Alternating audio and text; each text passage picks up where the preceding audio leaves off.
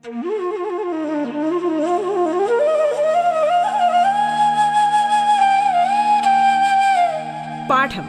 കേട്ടു പഠിക്കാൻ റേഡിയോ കേരളയിലൂടെ.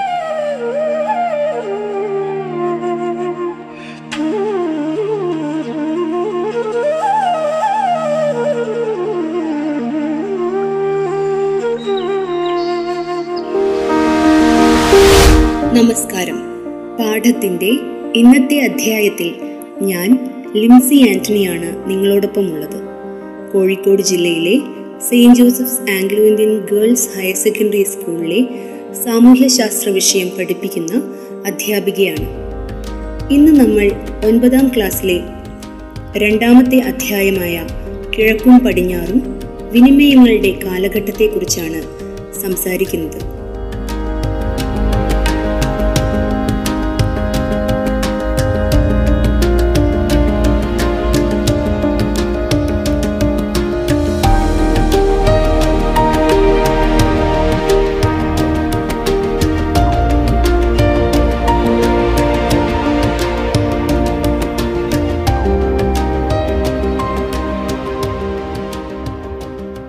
പ്രശസ്ത യൂറോപ്യൻ സഞ്ചാരിയായിരുന്ന മാർക്കോ പോളോയെ നിങ്ങൾക്കറിയാമോ?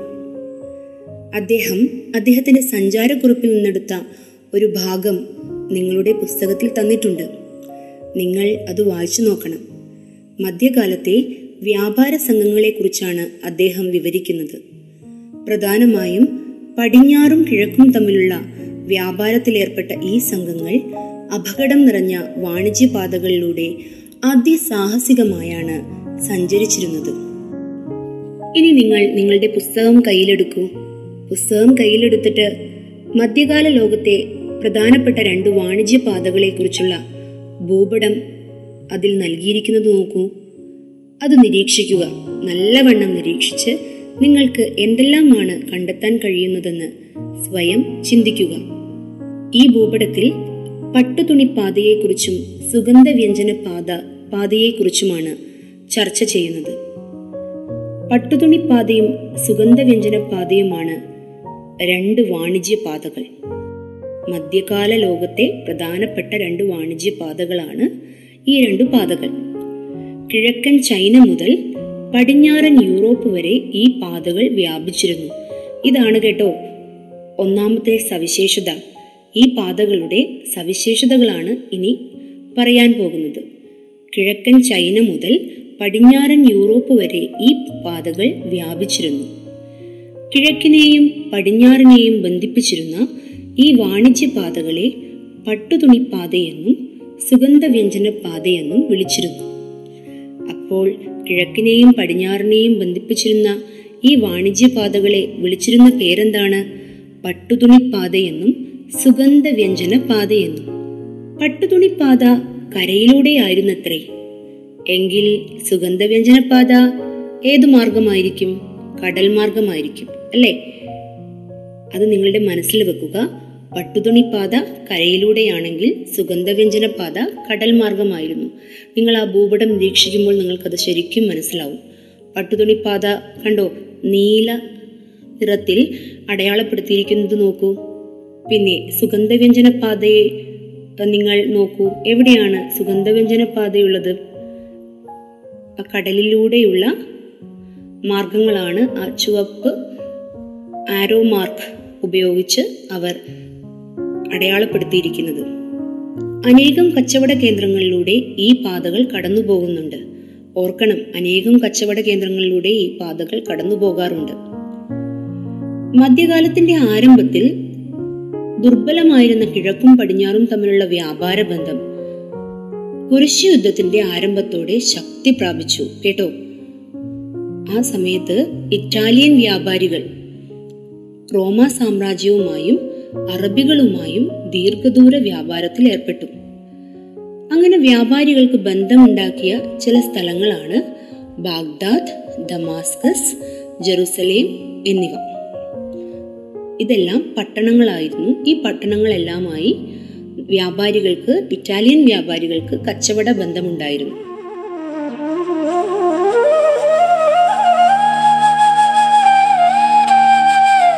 പാഠം കേട്ടു പഠിക്കാൻ റേഡിയോ കേരളയിലൂടെ.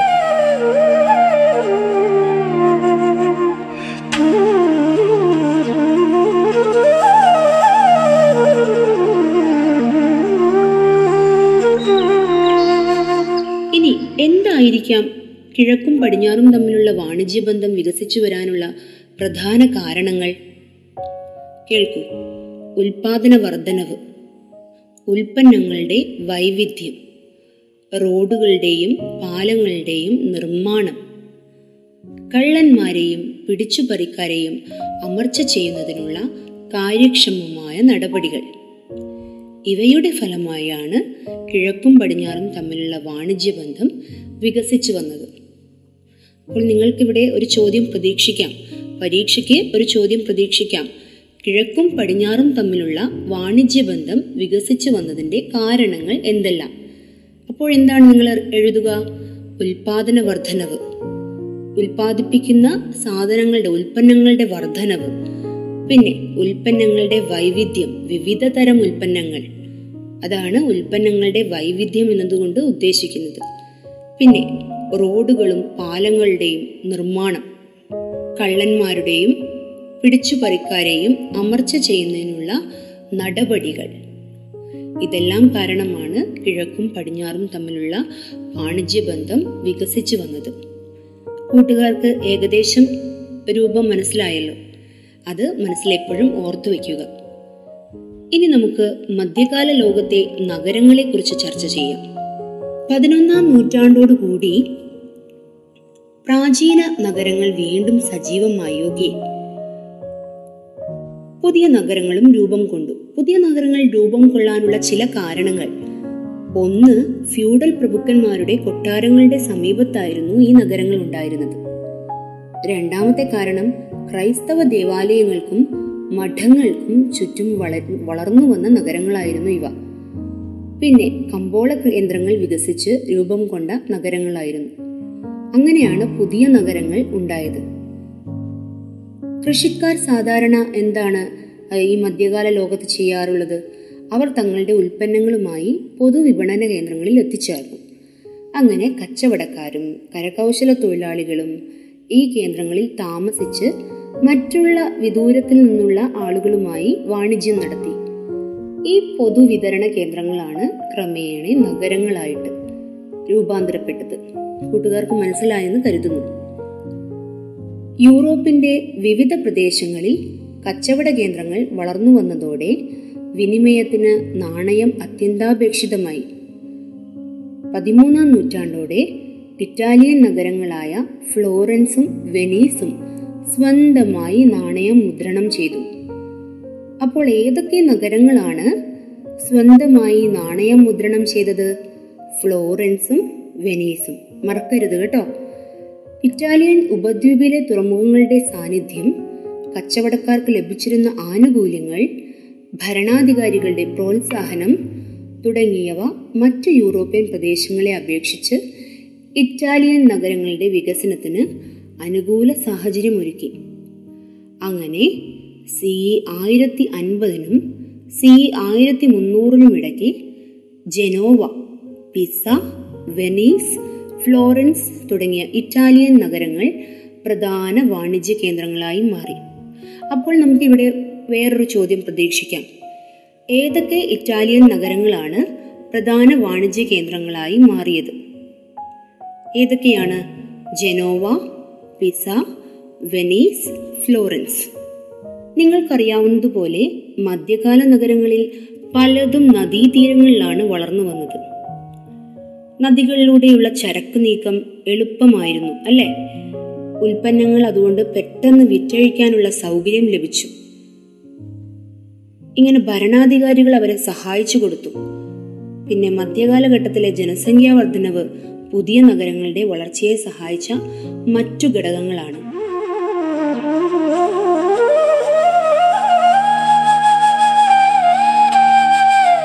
പാഠം കേട്ടു പഠിക്കാൻ റേഡിയോ കേരളയിലൂടെ.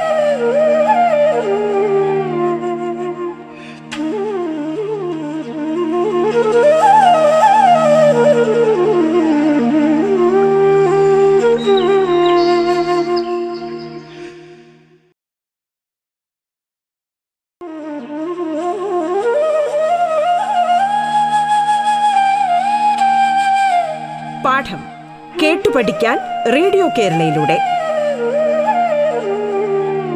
തുടർന്ന് കേൾക്കാം പാഠം.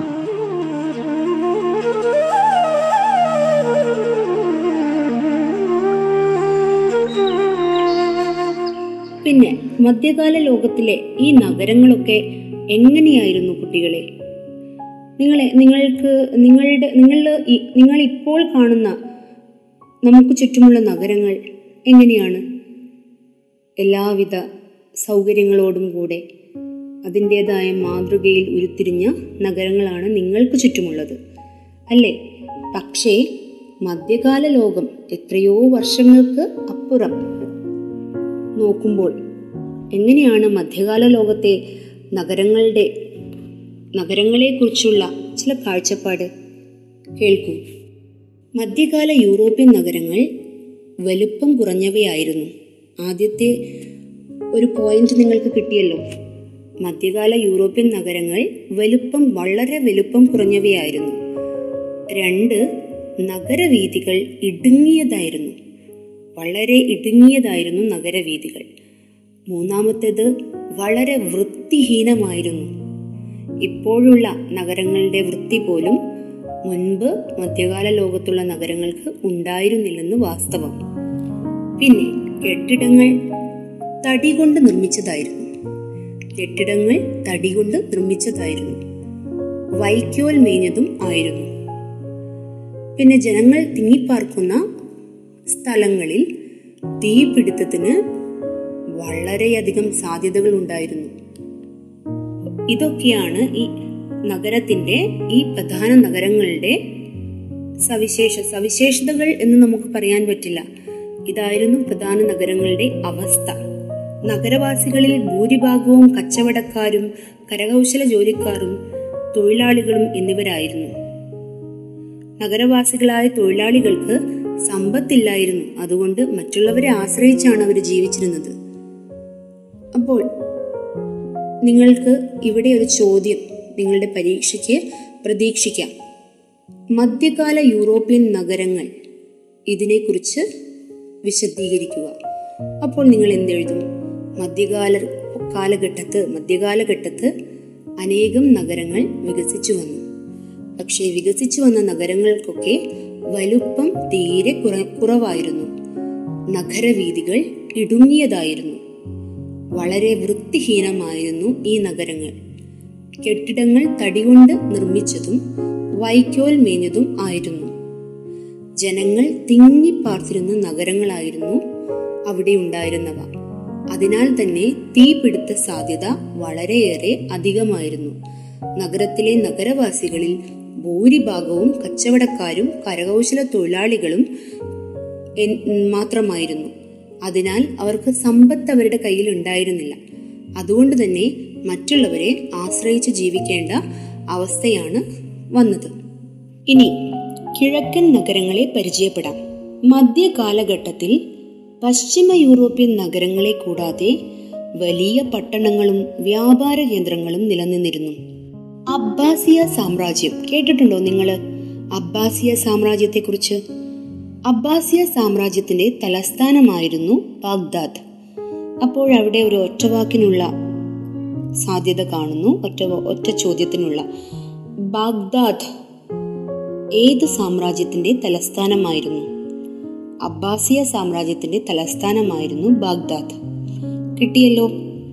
ബാഗ്ദാദിലെ കമ്പോളങ്ങൾ ലോകത്തിന്റെ വിവിധ ഭാഗങ്ങളിൽ നിന്നും എത്തിയ അപൂർവമായ വിഭവങ്ങൾ കൊണ്ട് നിറഞ്ഞിരുന്നു. പൗരസ്ത്യ റോമാ സാമ്രാജ്യത്തിന്റെ തലസ്ഥാനമായിരുന്ന കോൺസ്റ്റാന്റിനോപ്പിൾ ഇന്നത്തെ ഇസ്താൻബുൾ. അപ്പോൾ അവിടെ രണ്ട് ചോദ്യം നിങ്ങൾക്ക് പ്രതീക്ഷിക്കാവുന്നതാണ്. പൗരസ്ത്യ റോമ സാമ്രാജ്യത്തിന്റെ തലസ്ഥാനം ഏതായിരുന്നു? കോൺസ്റ്റാന്റിനോപ്പിൾ. അടുത്ത ചോദ്യം. കോൺസ്റ്റാന്റിനോപ്പിളിന്റെ ഇപ്പോഴത്തെ പേരെന്ത്? ഇസ്താൻബുൾ. അപ്പോൾ ഈ ഇസ്താൻബുൾ മറ്റൊരു പ്രധാന വാണിജ്യ കേന്ദ്രമായിരുന്നു. എന്ന് കൂട്ടുകാർ ഓർക്കണം. പട്ടുതുണി പാതയിലൂടെയും സുഗന്ധവ്യഞ്ജന പാതയിലൂടെയും എത്തിയിരുന്ന ഉൽപ്പന്നങ്ങൾ യൂറോപ്പിലേക്ക് കൊണ്ടുപോയിരുന്നത് ഈ നഗരങ്ങളിലൂടെയാണത്രേ. ചില നഗരങ്ങളെ പരിചയപ്പെടുത്താം. Basra Aden Mecca Muscat Damascus Surat. ഇതൊക്കെയാണ് ചില നഗരങ്ങൾ. ഈ നഗരങ്ങളിലൂടെയാണത്രേ പട്ടുതുണിപ്പാതയിലൂടെയും പാതയിലൂടെയും സുഗന്ധവ്യഞ്ജന പാതയിലൂടെയും എത്തിയിരുന്ന ഉൽപ്പന്നങ്ങൾ യൂറോപ്പിലേക്ക് കൊണ്ടുപോയിരുന്നത്.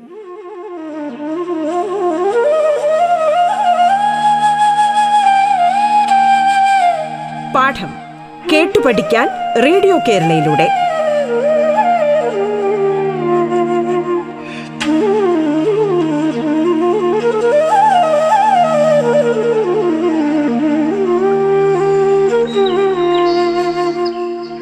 ഇനി എന്താണ് ഗിൽഡുകൾ എന്നത് പരിചയപ്പെടാം.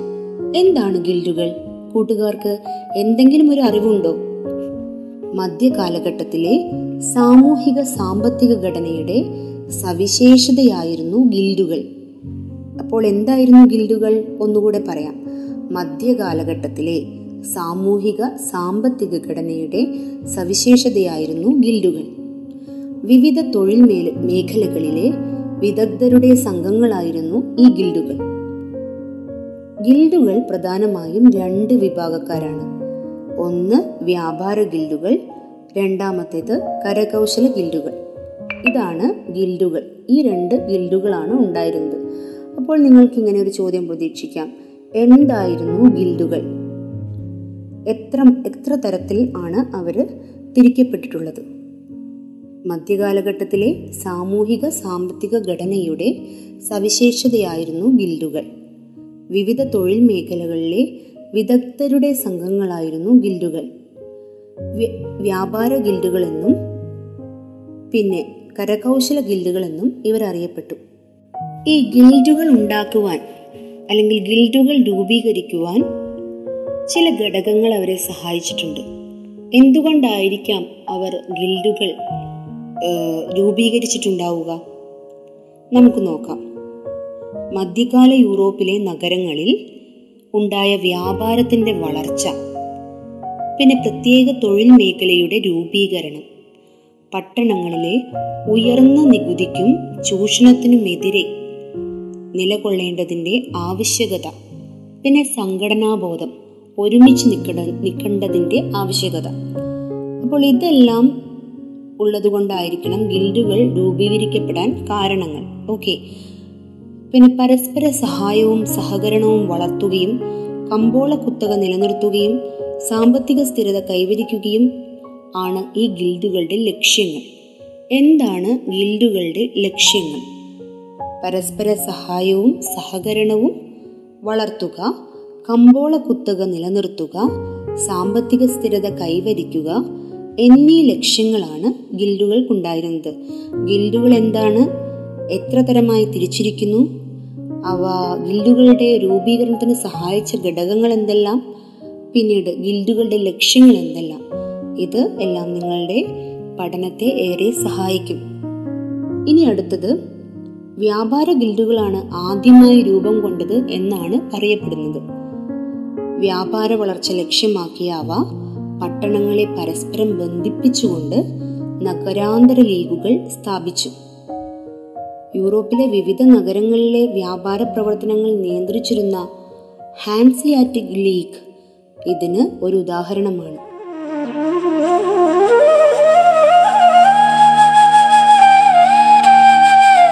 പാഠം കേട്ടു പഠിക്കാൻ റേഡിയോ കേരളയിലൂടെ. പാഠത്തിന്റെ ഇന്നത്തെ അധ്യായം ഇവിടെ പൂർണമാകുന്നു.